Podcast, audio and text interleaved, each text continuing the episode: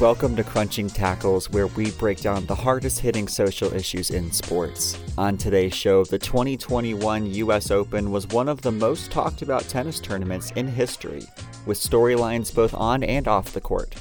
We recap the tournament and detail all the important takeaways from the two weeks in Queens, New York. My name is Chad Wiley, and with me, as always, is John Nekrasov. And John, how are you doing this week? Chad, I'm doing pretty well. Um, it is my weekend, you know, in the middle of the Yes. week, since Yes, that's that- that life- Wednesday, life is for Thursday. Yeah. Um, you know, I, I I watched tennis during this tournament. It's kind of the weird thing. Like I, I found myself drawn to the storylines of this tournament, like very few times with tennis generally. And I think I'm just a, a part of me is becoming a tennis fan a little bit. I'm starting to understand and like keep track of the personalities a little bit more. And my roommate also loves tennis, and so like that's a, there's an added factor of like being able to like get into it a little bit more and understand it. Um, but I think I'm enjoying watching it, and obviously I love table tennis, you know, and so it's the tennis is kind of like an extension of that, or vice versa, you know. But I'm also realizing watching tennis gives me anxiety. Like the longer the longer a rally goes, the more like if I want someone to win, the longer a rally goes, the more like with table tennis, it's sort of like everything's so fast paced, you don't have time to think. But with tennis, like there's such a long wait time and build up in between like hits that it like I feel this like rising tension. So anyway, I love tennis, but it's also like I have to like manage my stress levels. Yeah, I mean, I was going to bring this up later, but you mentioned it, John. I think that I've, I always was hoping that through this podcast I could turn you into a baseball fan, and eventually I gave up on that. But then I realized tennis was my angle. Like you, mm-hmm. you have you have seen me during my transformation into a hardcore soccer fan, Right. and I feel like I'm witnessing your transformation into a true tennis savant who. I subscribed to your tennis podcast that you listened to last week. Oh, you re- you listen to the tennis podcast? yeah. Yeah, they're great. They're really fun. No, I think you're. I think you're right. I think it. There's an element of my like snooty Britishness that connects to tennis culture way more than most of the sports you try to get me to connect Very to. Very snooty Britishness. so I think that's what's probably happening right now. Are you doing well? That's awesome. Yeah, man, I'm doing really good. I uh, have just been hanging out, watching. Uh, I'm still grinding through the Clone Wars, uh, Mhm. slowly but surely. I'm also. I'm Well kind of still. I haven't given an update on my big like movie series saga. I'm still in the middle Oh, of that's that. right. I forgot about that. I uh, I'm coming toward the end. I don't have a whole lot left, and I'm saving Marvel and Star Wars for the very end.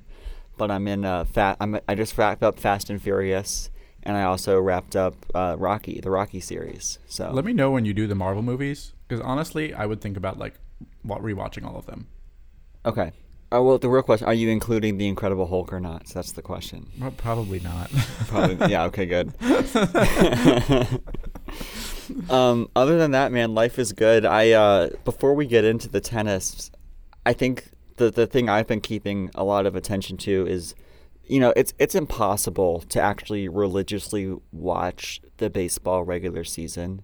There's just too many games. They're all too long. It's every Mhm. single day, and it's very easy to like skip some. Especially but if I am about them. Like I do. right, sure. But I am checking Twitter nightly to keep up with the home run race. And people always talk about like the 98 home run race with McGwire and Sosa and how it was like nightly thing. And we truly are in the middle of one that's similar with uh, Vladimir Guerrero Jr. now taking the lead with 45 and then Salvador Perez and Shohei Ohtani right behind at uh, 44. I think everyone kind of assumed that it was Shohei Ohtani's title to win, and he's kind of been in a slump for the last 30 days, and Guerrero has really shot up, and so uh, that's been really, really fun just to keep up with. Those are two really, really awesome young players. Mhm. Uh, and so, yeah, that's been a lot of fun. And then obviously the Steelers won on Sunday. And I think the Steelers were kind of coming into the season a little under the radar. No one really knew what was going on. I saw that, like, most media people were kind of putting them around 16th or so in their power rankings. Mhm. And they put together a really great win against the Bills. And so Yeah. that had me pretty pumped this weekend as well. So that's that's me right now.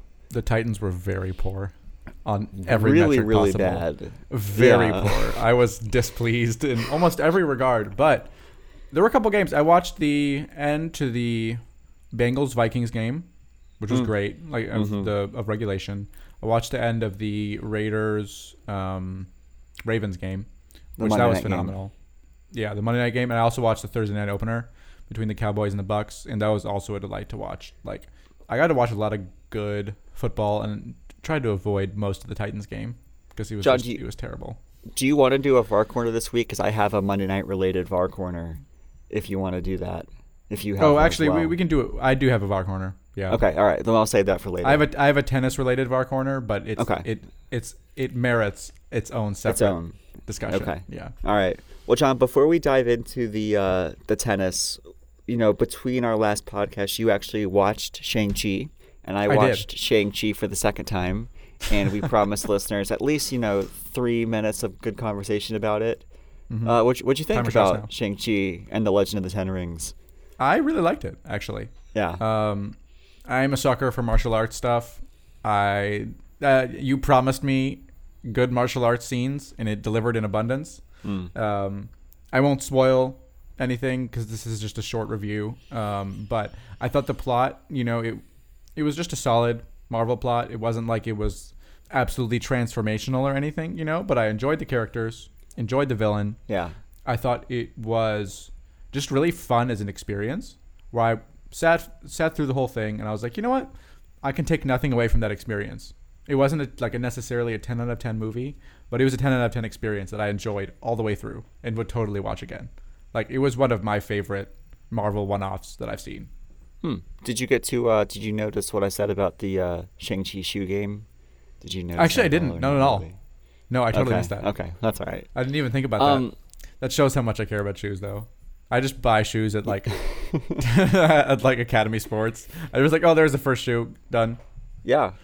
I mean, if we're going to do a spoiler free talk, then I guess I'll hit a couple things. One, the soundtrack is Mm. just beautiful. It's so good. Yeah, the soundtrack is as good of a Marvel soundtrack as you will find. It's, it's gorgeous. Mm-hmm. Um, I think also, like I like you mentioned, the martial arts, the sequence on the scaffolding outside the building, kind of like a third of the way into the movie, Mhm. is some of the best action that you'll Do you think it's better than the bus scene, Marvel. though? It, it, I the thought bus scene was really the good too. I thought the bus scene was Yeah. my favorite one. Okay. Um, the other thing I think that obviously, and this is mi- minor spoiler, they do mm-hmm. some work to bring Shang Chi into the larger MCU story, and I I kind of wonder about that because I love Simu Liu as an actor, and I mm-hmm. thought that the character was really good, but he doesn't have the like a plus plus star charisma of like Robert Downey Jr. or mm-hmm. or like Chris Evans. He doesn't have you know this this movie felt in many ways like a movie by committee mm-hmm. where he was great but he Yeah. wasn't like much better than Awkwafina or the sister or the dad. Like this was kind of a movie where the entire ensemble starred as opposed to like this was the Simu Liu movie whereas mm-hmm. in like Iron Man or Captain America you're really seeing one charismatic superstar kind of take over. And I wonder if that is going to elevate Simu Liu and Shang-Chi's place in the MCU or if it's kind of going to cause him to be pushed to the sidelines in terms of like Doctor Strange or Loki or other people who are taking on that A plus plus charisma superstar role and kind of pushing Simu Liu to kind of like where Paul Rudd's Ant Man has been, or I or think that's more likely. yeah, which is disappointing because I love Simu Liu and I think he's excellent. I But- love that he had a stock. I don't know if you've seen any of the stock Yes. photos that he was he was in prior to his acting image- career. yeah, the Getty image it's stock photos. One of my favorite things. If you haven't seen it, go look up Simu Liu's stock photo career because it's a delight. Yeah. Uh, so yeah, Shang Chi is really good. I'm also really liking What If. As always, I uh, this last one that came out yesterday was the one that I was looking the most forward to of all of them. So that's all I'm gonna say. Episode Mm, yeah, six with uh, Iron mm, Man and them. Killmonger is Oh, the yeah. one that uh, came out, and I was really excited about it. So Mm-hmm. yeah, John, let's get into the um, the tennis. tennis. I I uh, I haven't seen tennis take over as much as it has in the past couple weeks. Where Yeah, it it's been was weird. it was kind of outdoing the NFL. It was outdoing baseball. It was kind of outdoing all these other stories, and it is because there were just so many stories. I have seven bullet points here, Mm-hmm. and so let's go ahead and do the last thing first, which is Novak Djokovic without the challenge of his two primary rivals going for both the calendar Grand Slam and the all-time men's Grand Slam singles record, mm-hmm. and he loses. And Yeah. he doesn't just lose; he loses in straight sets, and he is, by any definition, thoroughly outplayed Yeah. by Daniel, Daniel Medvedev. Not something a lot of people expected, but I mean, in terms of how that match went, the the fair outcome was for him mm-hmm. to lose that match. Yeah, absolutely. I think I think part of why the U.S. Open took such a big cultural mainstream moment in the sports world was because Djokovic was going for that calendar Grand Slam record, which was I think it's last been done winning all four major tournaments, so the the French Open, the Australian Open, Wimbledon, and the U.S. Open in a year. Was last was it 69 For for men or for women? for men? Yeah, the only man to do it was Rod Laver, and he actually did it twice. He did it in 1962 and he did it in 1969. Yeah, yeah, good job. Yeah, so he did it twice. You know that was a big. It's a big deal. A few women have done it as well, but it hasn't been done by a man since then. Um, and so it was a big kind of cultural deal for Djokovic to have won three and be on the cusp of winning that fourth, making it all the way to the final. And you think like, as I've been kind of getting into tennis, it's sort of been this feeling of Djokovic being inexorable, being inevitable, Thanos style. You know that like, no matter how far he gets pushed, you always get the feeling that he's just waiting to come back and bite you when you least expect it. You know, he went down in the French Open by two sets right in the final. He did, yeah. Um, yeah, and and so you kind of expect you expect that he's always going to come back, but it looked different. It looked different this time. He started losing to Medvedev, and you start. I I felt you know like you could just watching his body language, you could tell that he didn't believe that he was going to win, and I don't know why. I think maybe there's a lot of reasons people have talked about, like maybe he was just tired, the mental burden was too much, Well, and Um, Medvedev came in with an amazing game plan. and Medvedev was was excellent. Yeah, yeah, yeah. I- I mean, I, I'll let you keep going, but it kind of it, it didn't feel like obviously the all the pressure was on Djokovic, but I didn't go away from that match thinking, man, Djokovic really choked. Like Right. Djokovic wasn't at his best, but Medvedev really took the game to Djokovic in a big way. Right. Yeah, I think that I think Djokovic. Something interesting that you see about this is that I think we talk about elite athletes at the very top of the game. You know, people like Djokovic and Ronaldo are kind of in the same breed where you're like, they're mentality monsters. They can't lose. Nothing affects them. You know, but in the end, they're they're people like Yeah. us, and like Djokovic talked about. I'm reminded of you know the things we talked about in the Olympics. You know where Djokovic talked about like the importance of a winning mentality and stuff, um, and that's true. And he wins so much because he has that winning mentality. But I think what what we saw is that there's everyone has a limit. You know, you can't keep winning forever, Hmm. and no matter how good you are, you always reach a point, you know, where no matter how hard you push, you can't keep winning. You know, I guess it was just I'm I'm kind of bummed honestly that it was it was this point. Like I wanted him to win and it was strange to see people have been talking about how kind of Novak pushing for that win kind of won over tennis fandom in a way that it's never been won over on his side hmm. before. Yeah, that's true. He he he hasn't been the most popular guy, but mm. that day he was. If you're wondering why we're spending so much time talking about the loser instead of the winner, we're going to deal with Medvedev in John's VAR corner. But John, we had a conversation off air, kind of on Sunday night about Djokovic and what this loss did to his legacy.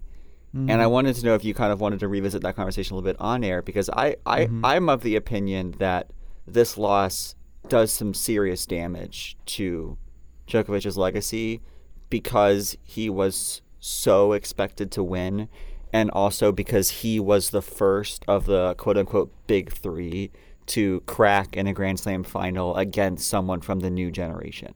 you know, the only other guy in the quote unquote new generation to win a Grand Slam was Dominic Thiem, but Thiem didn't have to beat one of the big three in that final. He uh, beat Stefanos Tsitsipas. And so we're dealing with Djokovic being, you know, not not breaking the tie against the other two, not getting the crown under Grand Slam, and being the first one to lose to one of the you know under 25s 25 or unders in the tennis world. And so i thought that it did a lot of damage to his eventual legacy especially if he doesn't go on like especially if like rafael nadal gets healthy and Djokovic doesn't go on to win the all-time men's singles record But haven't they all lost two members of their current generation outside the big three in finals? uh yeah well yeah so like they've lost to murray Yeah. or Del but I, I guess I'm Del I'm specifically yeah. saying that you know they had a they had a hold especially for the last but the last time that one of them lost was Djokovic to Stan Wawrinka in 2016. So for Mm-hmm. Yeah. the last 5 years or so they've had a complete stranglehold as all these young 20 somethings as they're all getting into their upper 30s and these young 20 somethings are challenging them and for literally for 5 years the big 3 held the line until I guess- Djokovic I let don't it know. go. I, I- I mean, Fed and Nadal have been injured regularly and have not been Mm-hmm. making finals recently. They've been losing earlier, you know, and so like I don't I don't think that I wouldn't say that's a knock against Djokovic's legacy because first of all I think he'll win more. I don't think he's done Mm. Yeah. um, by any means, um, and I think it's also the fact that they are all getting so old and have maintained that stranglehold is unusual. And I think people we expected it to end a long time ago. It's normal for younger players to win these trophies. Like on the women's side, you know, obviously the situation is different. You don't have three players just locking everything down, but younger players have still been winning stuff. Um, and Yeah. it seems, I guess, it the fact that Djokovic cracked in a final, to me, doesn't make me feel like oh he's somehow weak-minded now or something. Or yeah. like, yeah. I, I, I, I guess it's it's more a oh I, I'm surprised it took this long than anything else. Yeah, else. it may not be a net negative for his legacy. I guess maybe what I'm trying to say is he had a chance to like close the door on the goat debate, He did. and did. he didn't, and he didn't That's true. take it. And so, and so, if for some reason he doesn't win the all-time men's Grand Slam singles title, I think this moment will be held against him. And so, in that moment, in that case, it would be like a net loss. In this point, it's kind of just like a missed opportunity to really just end the discussion. I think that's that- fair. I think yeah. this you're right in that it's a knock against his legacy and establishing himself definitively as the greatest of all time. Yeah, I think that's well. That's But that's kind of the conversation I was thinking about in terms of like the big three. Yeah, but I don't think I don't think it ends up diminishing his legacy at all. And Medvedev said afterward, he said, "I think Novak is the greatest player of all time, Yeah, even after beating him." You know, so for what it's worth.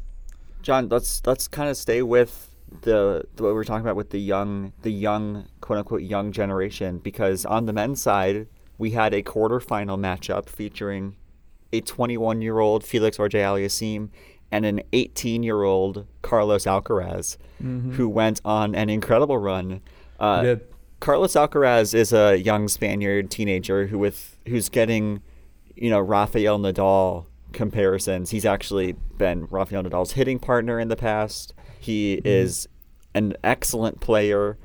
And kind of his debut moment, his welcome to the tennis world, was when he went out and beat Stefanos Tsitsipas in five sets The bathroom to man. to to le- yeah and we're, we're going to get to the Tsitsipas side and you know part of why the crowd was supporting Alcaraz was because of what Stefanos Tsitsipas had done but John I, I might have told you or I might have told somebody Carlos Alcaraz was getting ovations from the Arthur Ashe court that I've only seen Roger Federer and Serena Williams get Mm-hmm. on that court.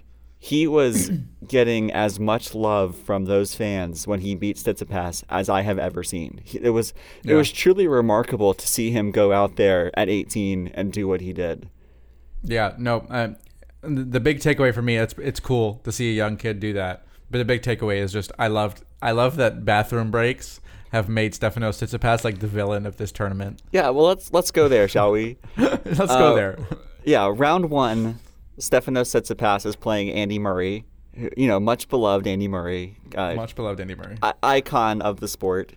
And it became a real pattern of Stefanos Tsitsipas to whenever he would lose a set, he would have to go use the bathroom for 8, 10, 15 minutes. And uh, you know, afterward, and then he would come back, and all of a sudden the momentum would be changed. The other, his opponent would have cooled down a little bit, and at least in the first three rounds when he did this, Tsitsipas would go on to win the match. Mm-hmm. And Andy Murray was much peeved about this. He was very, very unhappy. Like it, it, took it took it took him longer to go to the bathroom than Jeff Bezos to go into space. yes, he did. He did say that on Twitter uh, after after his he loss. He was so mad. And so, but the crazy part was, so Tsitsipas does it round one. He does it again in round two after losing a set. He does it again in round three after losing a set. And then he goes 2 1 down to Alcaraz, and he does it again. He did it all mm-hmm. four times. He goes to the bathroom for more than eight minutes immediately after losing a set. yep. And I understand why everyone is so upset about it. I'm upset about it as just a yeah. fan. I I think that it's an outrageous thing to do. And I I stand with Andy Murray. I was cheering as loudly as anyone for Carlos Alcaraz to beat Tsitsipas because I think he has legitimate cause to be a tennis villain at this particular moment. Which is such a stupid reason to be a tennis villain, but like, is it though? You well, uh, it's his fault. Right, you know, like, right, I'm not right. saying I mean, he should be a villain, but I'm saying it's, it's, yeah, okay. a dumb reason to make yourself it's, a villain. Yeah, I agree with that. Yeah. oh, that's funny. But we need to talk about the women's stuff. Yeah, let's get to let's get to the other side. That's, uh, that's that's the really interesting stuff. We had an all women's final featuring teenagers. That was two. Uh, was uh, Leylah Fernandez, who's a 19 year old Canadian, uh, Filipino Canadian, and then Emma Raducanu from Great Britain, who was 18 years old. Emma Raducanu won. She dominated the entire tournament. Like mm-hmm. she didn't drop sets. She barely dropped games. She thoroughly outplayed every single one of her opponents. Both she and Leylah Fernandez on their path to the final were beating out all the great players from mm-hmm. Sabalenka to Pliskova to Sakkari to Naomi Osaka. Like they really went through the entire gauntlet of female tennis, except for really Serena, and took them all down. It was it was it was remarkable. And Emma Raducanu played, like I said, she played some of the best players in the world, and she outplayed every single one of them. Thoroughly mm-hmm. outplayed every single one of them. It was remarkable to see. I know you, with your little Great Britain Great Britain bias are going to have a lot to say about Raducanu, but I think that she is a star. I think that just from watching her as much as I have, I think that her game is one that beats anyone.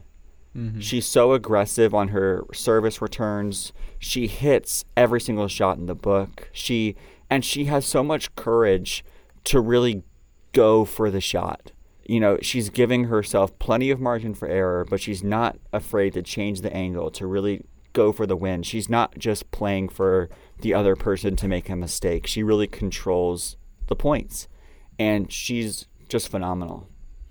Yeah, it was remarkable. I mean, I think it was the it was the first matchup between unseeded teenagers in the final, right? That's right. Yeah, like she was, and uh, Emma Raducanu was the first not even qualifier. not just unseeded. She was the first mm-hmm. qualifier mm-hmm. to make the final. Yeah, and win. And it, uh, they kind of came out of nowhere, sort of.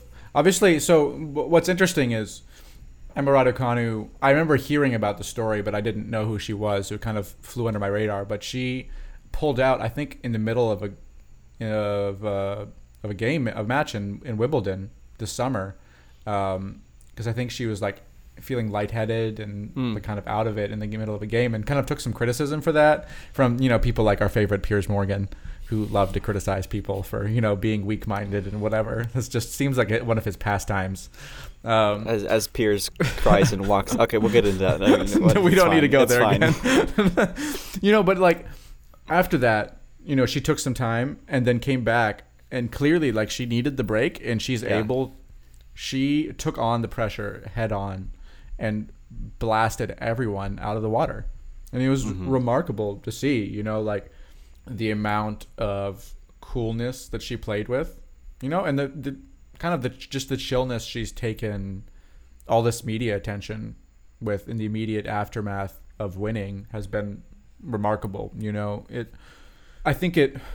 The thing that stuck out to me most about this tournament on the women's side was that two teenagers made the final and one that was basically a total unknown before this all of a sudden is like the media darling of the whole UK and also of like kind yeah. of the world right now, you know. And it kind of stood out to me because Fernandez beat Osaka mm-hmm. um, earlier in the tournament, you know, and Osaka got increasingly frustrated as she was losing and started like smashing her racket around and stuff and you know clearly seemed out of it and we've talked about Osaka before on this pod about how she's been doing and I think I think she announced that she wasn't going to be playing tennis for the time being you know and after losing and you just I think about I, you know, these all these young players now who are making their mark within the women's game and how much pressure they seem to be playing under and how Osaka has kind of it seems to be almost kind of imploding under under that pressure, you know, right now. And it's interesting to look at, you know, Raducanu sort of suddenly coming out of nowhere and getting all this attention. You know, the attention that Osaka got at the beginning of her career, you know. And I've read some articles, you know, talking about mental health within tennis, about the pressure within tennis, the isolation. And I think it's a it's an interesting question to ask, you know, like what is tennis culture right now doing to its young talents? Hmm. Like mm. to track, you know, what's going to happen to Raducanu's career as she suddenly just is thrown into the limelight. Is she is it just that Osaka maybe doesn't have the personality to deal with that pressure, or is she experiencing different pressure, or will Raducanu perform differently, or will she also get to the same place? You know, like I think it's the question of the media spotlight with a sport that's so individualistic, but also supports young talent. You know, being able to play against older talent. You know, mm-hmm. in a way that like soccer with a team, like a young player has a team around them. You know, it's not just you so I think I think this final for me raises a lot of questions, kind of comparing the the courses of Raducanu and Osaka's careers and asking like, you know, what is what is this sport doing to its young players? You know? Yeah, I mean, Osaka. I was surprised she played the U.S. Open at all. Yeah. Um, you know, she didn't play any tune-up events. I wasn't expecting to see her back. She came out. She won her first two matches pretty convincingly and then went out to Leylah Fernandez in three sets. Obviously, she is struggling. Um, mm-hmm. She's she's going to take another break. I think this is something that you know, I'm not going to be a armchair psychologist, psychiatrist or anything, or try to like act like I have some sort of access into her life. But like clearly, this is not just a small thing that's just going to go away. You know, this is something mm-hmm. that she's that she needs to feel comfortable taking as much time as she needs to get figured yeah. out and not feel like she has to come back to tennis because she doesn't. Like mm-hmm. we don't need her right now in tennis if she's not doing well.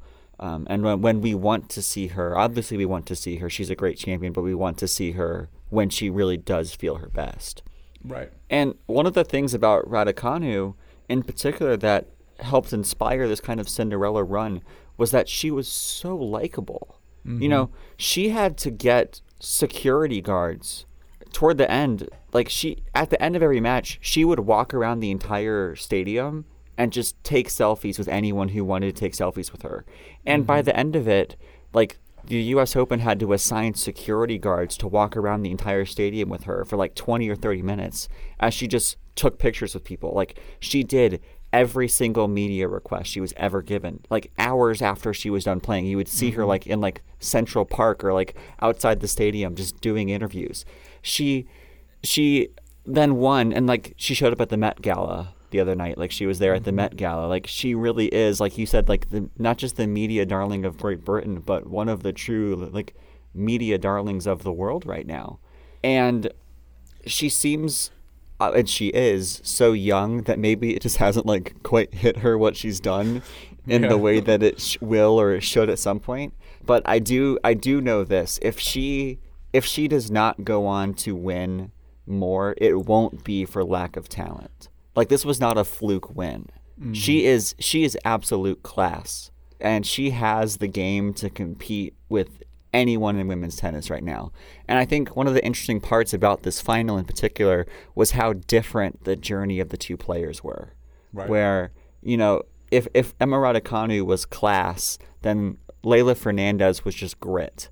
Like she mm. was in a lot of three set tie break wars. You know, almost every single one of her matches were like three set, multiple tie break, just battles, and she would grind out wins. And she answered some questions about where she got her strength from. She talked about how they were very poor growing up in Canada, how her she didn't see her mom for almost five years because her mom had to move to America to raise money to support her tennis career, and uh, just the the inner strength that she has because of her life situation and how difficult life has been for her in the past. You saw that strength and that grit in her play, and so I think your point about the fact that it's young players in particular that are being exposed to levels of scrutiny and attention that they may not be comfortable with, I think is a good point. And I think a lot of it also has to deal with your own background and your own experiences. Mm-hmm. That's like true. Leylah Fernandez talked about how her upbringing prepared her for the mental war of tennis. Right. And it seems like Emma Raducanu's joyful outlook on life has prepared her to take media pressure and to take uh, pub, you know people wanting all of her time and attention well. But obviously that happened in a win. We don't know what it would be like for her in a loss, and she is going to lose. Like she may lose Grand Slam finals. Like you, you know, she's not going to win every single major from now on. So we're going to see her face more adversity, and and it'll be interesting to see whether her media darling positive outlook, you know, PR face of joy, if that really is her all the time, and we'll, Well, see I- that more in the coming see- months. Again, we saw in Wimbledon. Yeah, that's element true. of That. Yeah, that's true. know, I, don't think. Yeah. I, I wouldn't say that she's untested in that. Like this is her first summer really in the limelight playing top level tennis. But I mean, she had to come back from that. Well, You I know, she had to come back right. from just leaving the game. No, I understand that she left Wimbledon. I mean that, like, for, as of right now, Right. she will be on center court every single time. Right. Like, like her, like her. I don't That's remember. true. I did. I, I didn't even know she lost at Wimbledon until you mentioned it because I wasn't really following her at Wimbledon. Mm-hmm. Everyone is following her now in a way that her losses are going to be more high profile now because they will be, Right. you know, center court, grandstand, prime time, night session Mm-hmm. losses or wins, and so we're going to see what that looks like for her. Yeah, I forget about sometimes the fact of how plugged into the British media I am. Yeah, clearly. I'm like, oh yeah, I totally heard about that. You're like, what? yeah, I didn't know who she was until literally this tournament. yeah. Well, I didn't Um, either, but I had heard about the story. I mm. just didn't know the name. Yeah. John, any other thoughts about this? I think obviously keeping Osaka in mind, do you want to do you want to just narrow in on her journey a little bit in terms as opposed to just her compared to Raducanu because like I said, I was surprised that she played this tournament at all. I don't know if you watched any of her matches, but No, I didn't. uh, she seemed fairly comfortable for the first two. Like she won in straight sets, but when and then she won the first set against Leylah Fernandez. But there was a moment in that match where Leylah Fernandez won a really really long rally, won the point, and just didn't look back. And Osaka was hitting her shots okay, but it did seem like she lost the will to fight. And it, it I don't want to characterize her in any way disparaging or mischaracterize her, but just the way that it appeared like sh in that moment she was like it, it seemed like her mindset was, you know, playing this game right now is not worth all the suffering I'm going through. mm-hmm. And that's not a place that you want to be in when you're also trying to compete. Yeah, I th- I feel like she's like we talked about both Osaka and Biles this summer, you know, and and Biles had you know like had the yips like we talked about, Mm-hmm. and it was a different thing than what Osaka was going through. Yes. Even though we connected the two, it it, it feels like Osaka's kind of lost a little bit of like the joy of playing her sport. Mm-hmm. You know, like when she didn't want to talk to the media, that kind of stuck out to me at the time as like a, you know, you don't have to enjoy talking to the media, you know, but it usually, like, sometimes people just hate the media. But normally, like, if it feels like a player's enjoying the game, they want to be talking to their fans, you know, in my mind. Um, you always think of Jurgen, you know, Yeah. sending his his funny mess Jurgen Klopp sending his funny messages out to the fans and whatever and on TV like he may be complaining when they lose or whatever like Jurgen's a little bit of a complainer but like you know he'll go and talk to the press and you you you get the feeling that they're speaking out to their fans and knowing that their fans care. When yeah, when sports are fun, the players have fun. Yeah, and it Yeah. it it was kind of indicative for me back then. I think that you know she wasn't trying to hide from the spotlight when you're the number one like Mm-hmm. spotlight tennis player.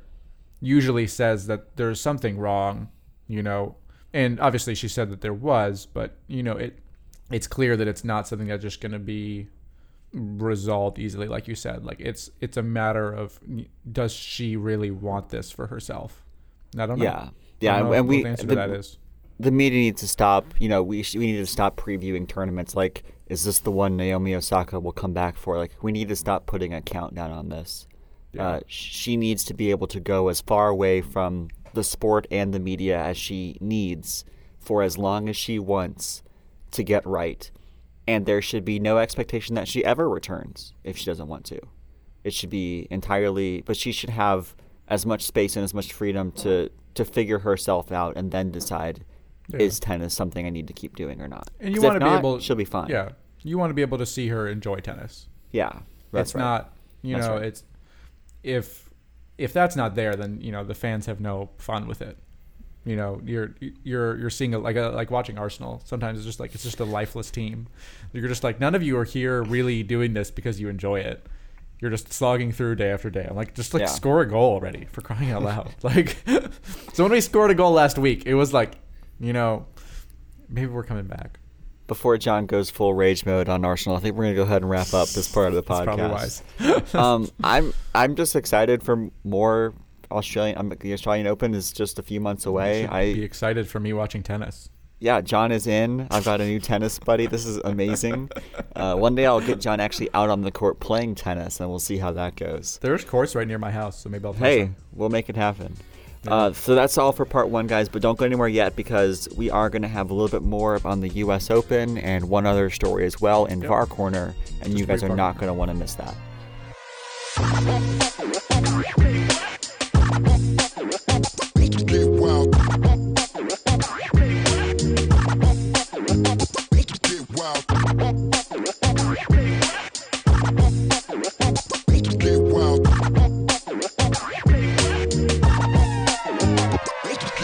And we are back with VAR Corner, where we have some observations or critiques or recommendations or whatever it's going to be this week.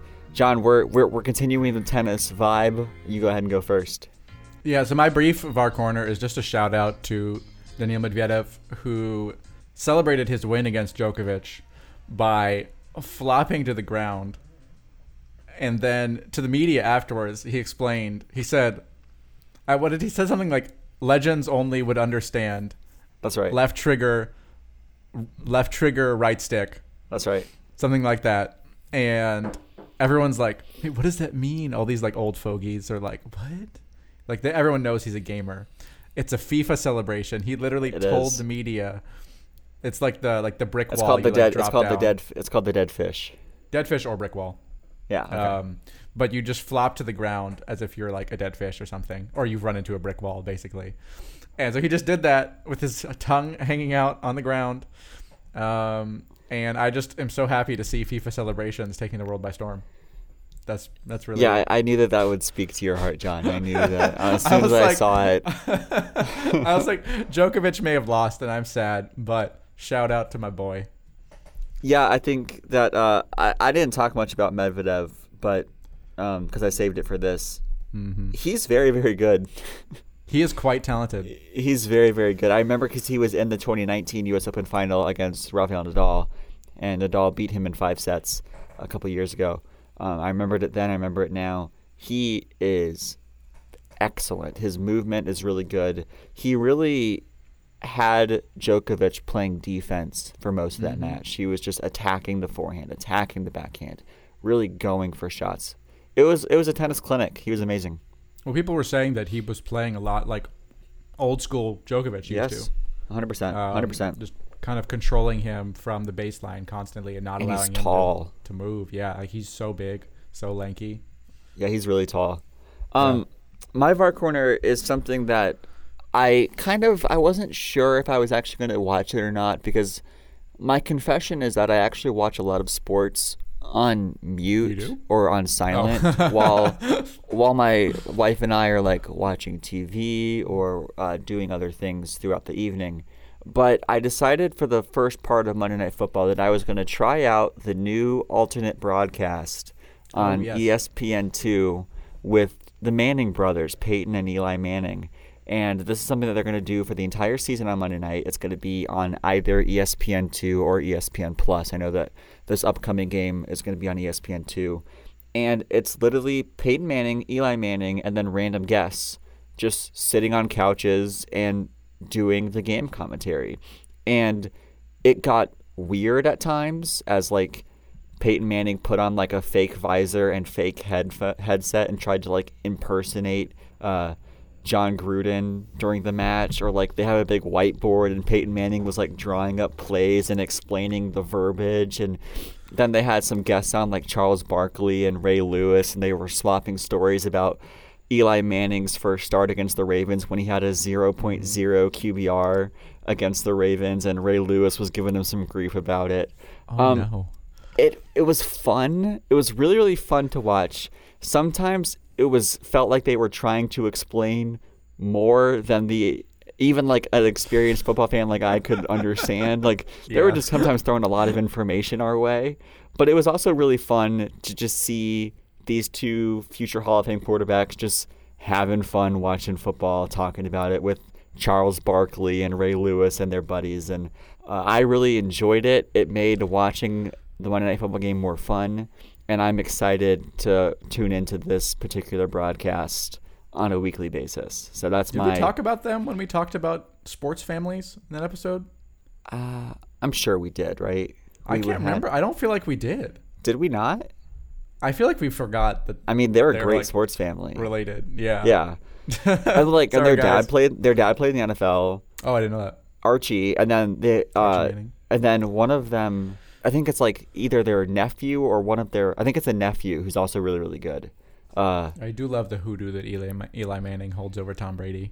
yeah, it's crazy. They're uh, they're fun. I like them. I like this broadcast. I highly recommend you at least fun. try it out once. I don't think it's everyone's cup of tea, but it Mm-hmm. felt it made watching the game like it's one of those things where you can just like you feel like you're just grabbing a beer in a bar with the Manning brothers watching football, Mhm.